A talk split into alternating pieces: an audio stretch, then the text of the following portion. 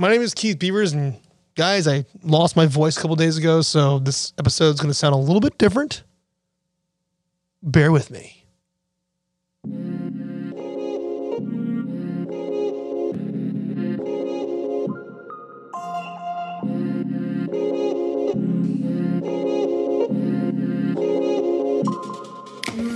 What's going on, wine lovers from the Vine Pair Podcasting Network? This is the Wine 101 Podcast. My name is Keith Beavers, and I am the Tastings Director of Vine Pair. How you doing? How's my voice? Sound good? We are here. We are talking about the right bank. Is it really the right bank? Technically, yes. It's so much more. Let's do some history and understand it more.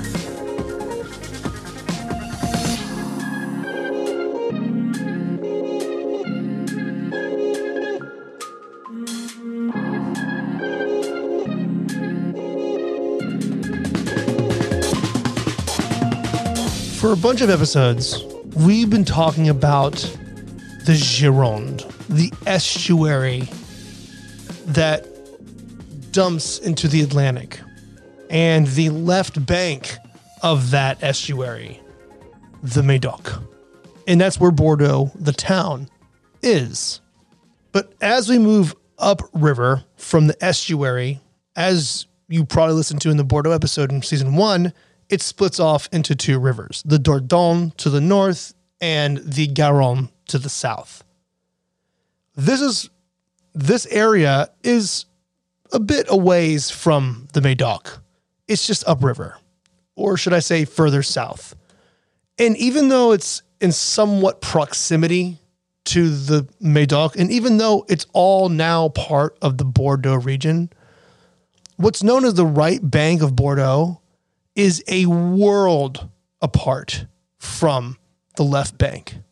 It's here that it is thought that Ausonius, that ancient Roman poet we talked about, had his home. And it's this area that we don't see any of the manipulation or reclam- reclamation of land. The, the right bank, as we call it these days, is a natural rolling topography of gently rolling hills and plateaus filled with limestone, sand, gravel, and clay. And that combination of soils varies throughout this very large region. And as we talked about in that Bordeaux episode, we mentioned, you know, a lot of communes and a lot of sub appellations that are on the right bank.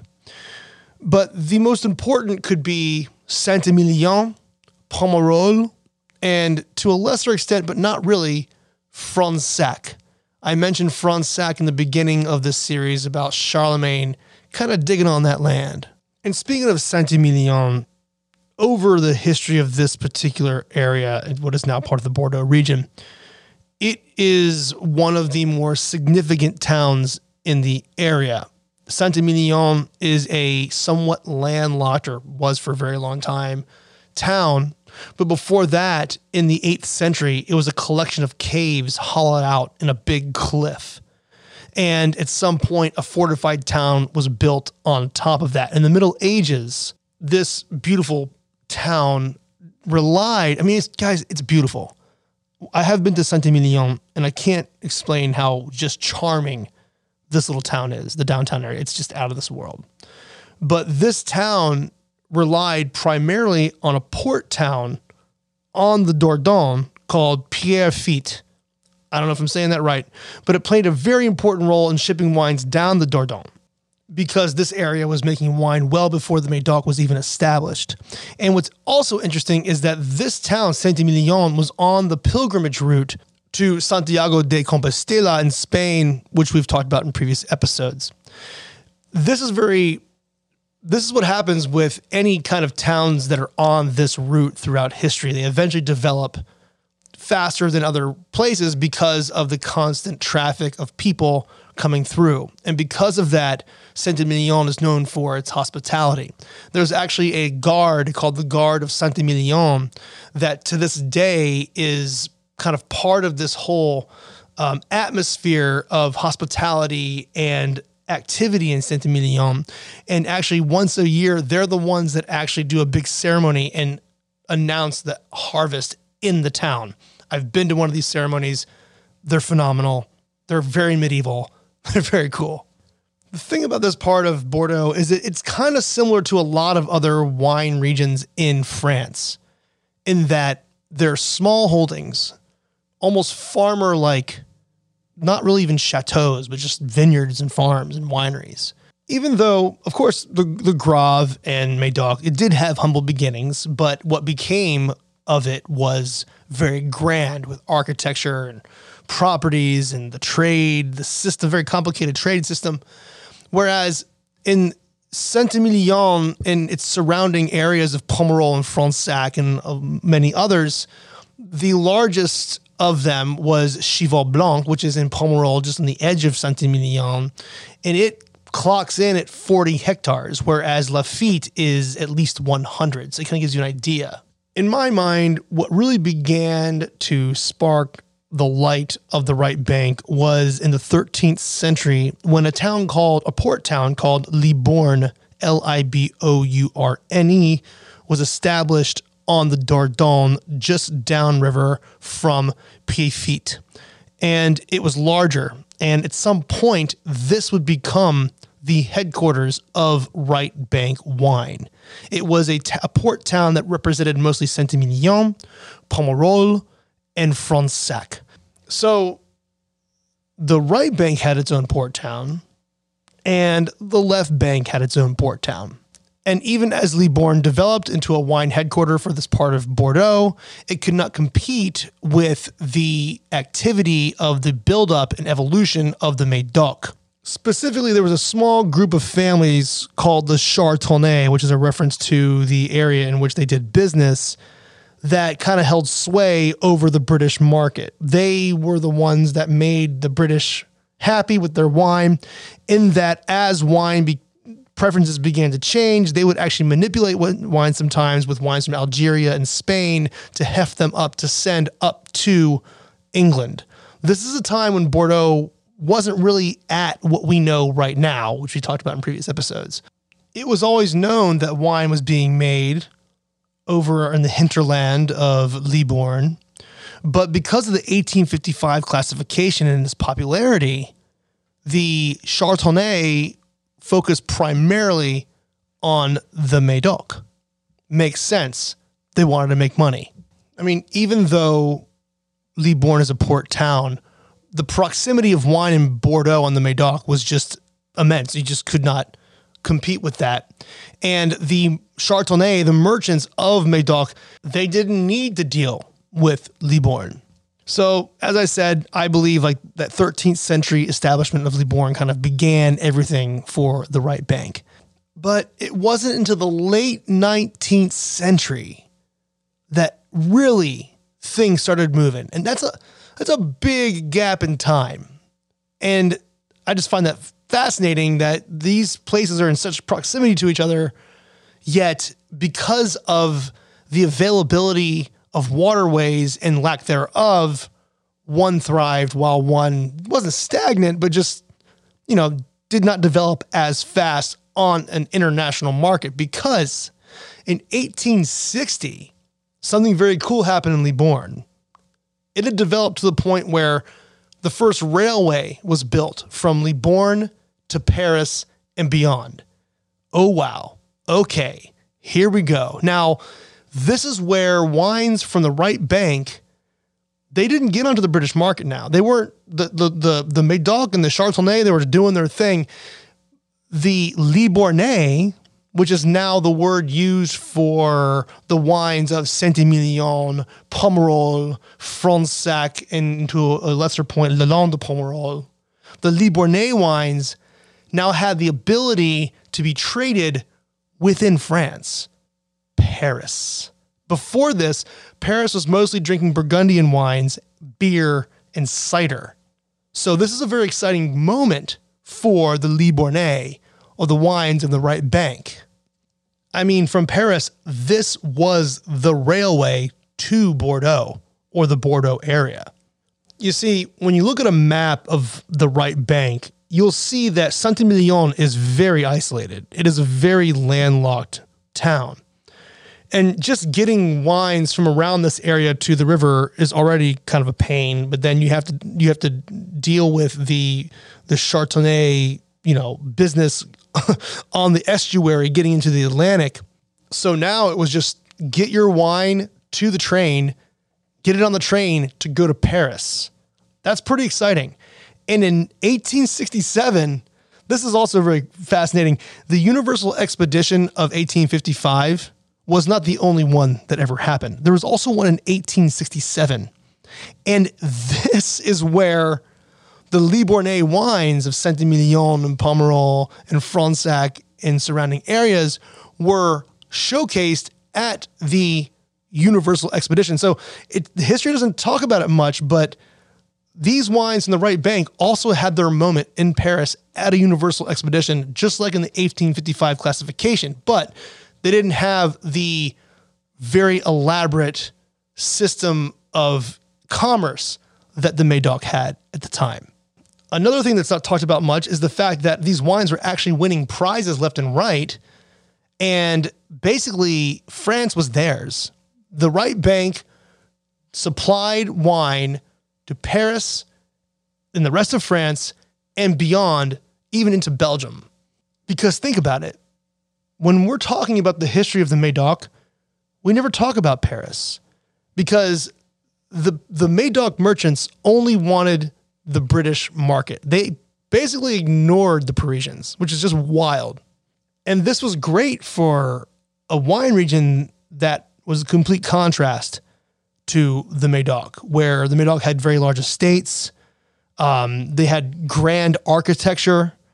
Um, some of the proprietors were not even from the area; they were from Paris. Like the Rothschilds were a banking family from Paris. The Libournais had small properties. Like I said, Cheval, Cheval Blanc is only was 40 hectares. And they were owned by local families.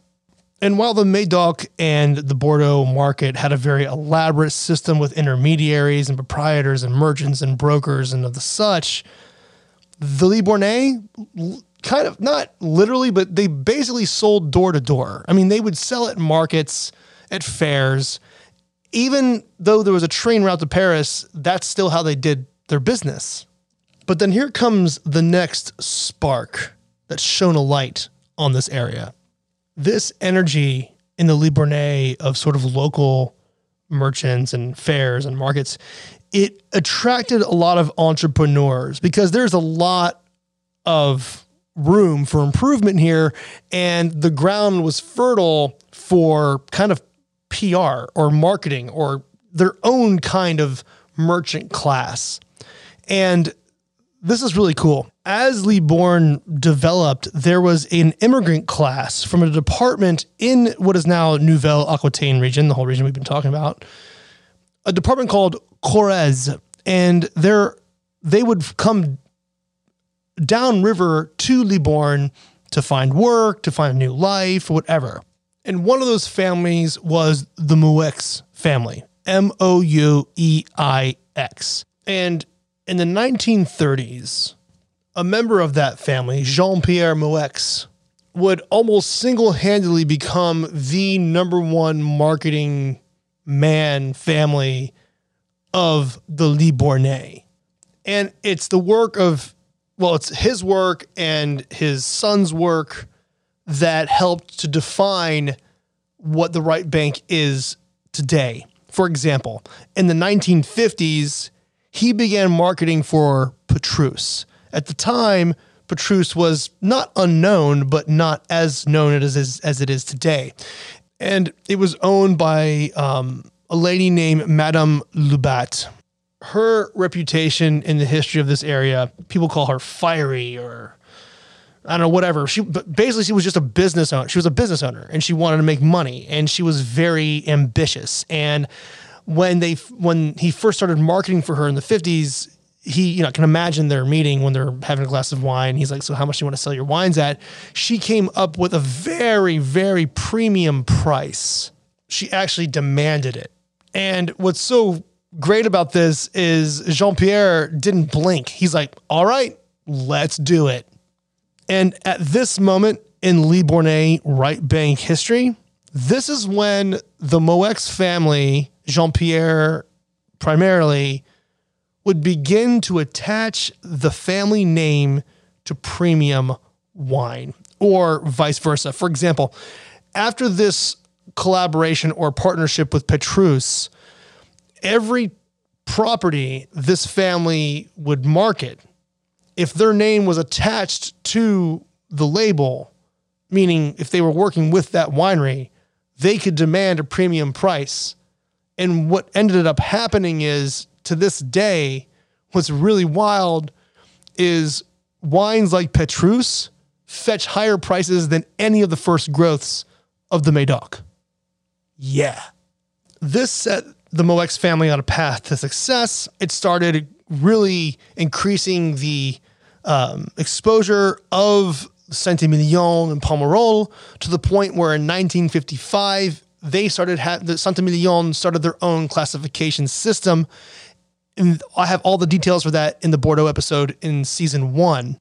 But one thing to note about this classification system and the kind of energy it brought to this area this is the first region in France to require all wines to be tasted before sale to make sure they truly represented the region in which the wines were being made. How cool is that? There are consortiums all over Europe, in every region of Europe, that does this. But this is the first region in France to actually do this. And it makes sense because they were competing with the Medoc. And this was an absolute rivalry. And to make things even cooler, not cooler, but like this really intensified it. In 1956, there was a major frost and it depleted a ton of vineyards, which depleted the amount of land under vine, which depleted the yield. But in doing so, with all this activity and energy going around, started demanding higher prices because of that lack of basically supply and demand, is what we're talking about right now. All of this set up the Moueix Empire. I don't know if it was an empire, but the business really thrived. And in 1973, when there was a major economic crash, the second biggest crash since the Great Depression, the only other one was in 2008. The Moueix family was doing fine. They actually were able to survive that. And I say that because the Chartronnais the merchant class of the Medoc were obliterated.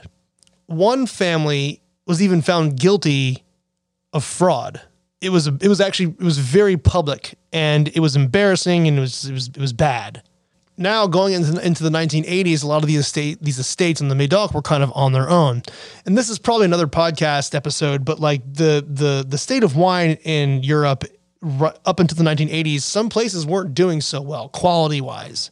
And this didn't help the Bordelais at all. So it's kind of, I don't know, it's kind of messy. You know, you have Bordeaux doing great, it has a couple hiccups. Saint-Emilion, the Libournais, the Pomerol, this whole area is starting, the right bank is starting to kind of come up. And in the 1990s, this something else happened that was very interesting. There is a winemaker called Le Pin, and in 1979, the wine they produced became known as garagiste wine, which is wine made at a very small scale where you have absolute control over everything you're doing and it expresses itself in different ways. And because of its sort of revolutionary re- no, not revolutionary, rebellious nature, it kind of gained steam. And people are like, oh my gosh, the garagiste in Le Pin eventually became very popular. The prices were out, like, talk about out in the galaxy because of the small production rate. And this increased the um, excitement and focus on the Libournais or the right bank at some point the garagiste thing kind of faded off somewhere in the 2000s, but that was a big moment for this area.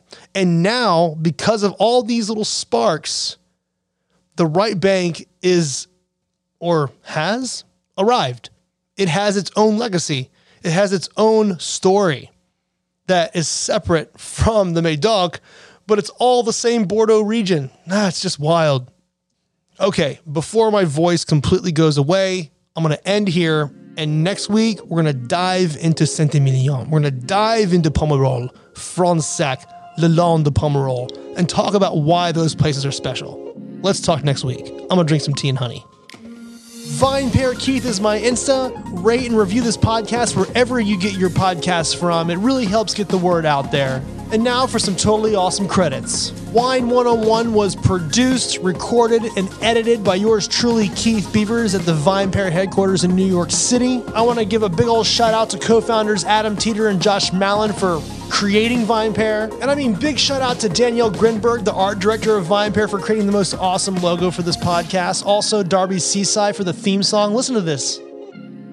And I want to thank the entire VinePair staff for helping me learn something new every day. See you next week.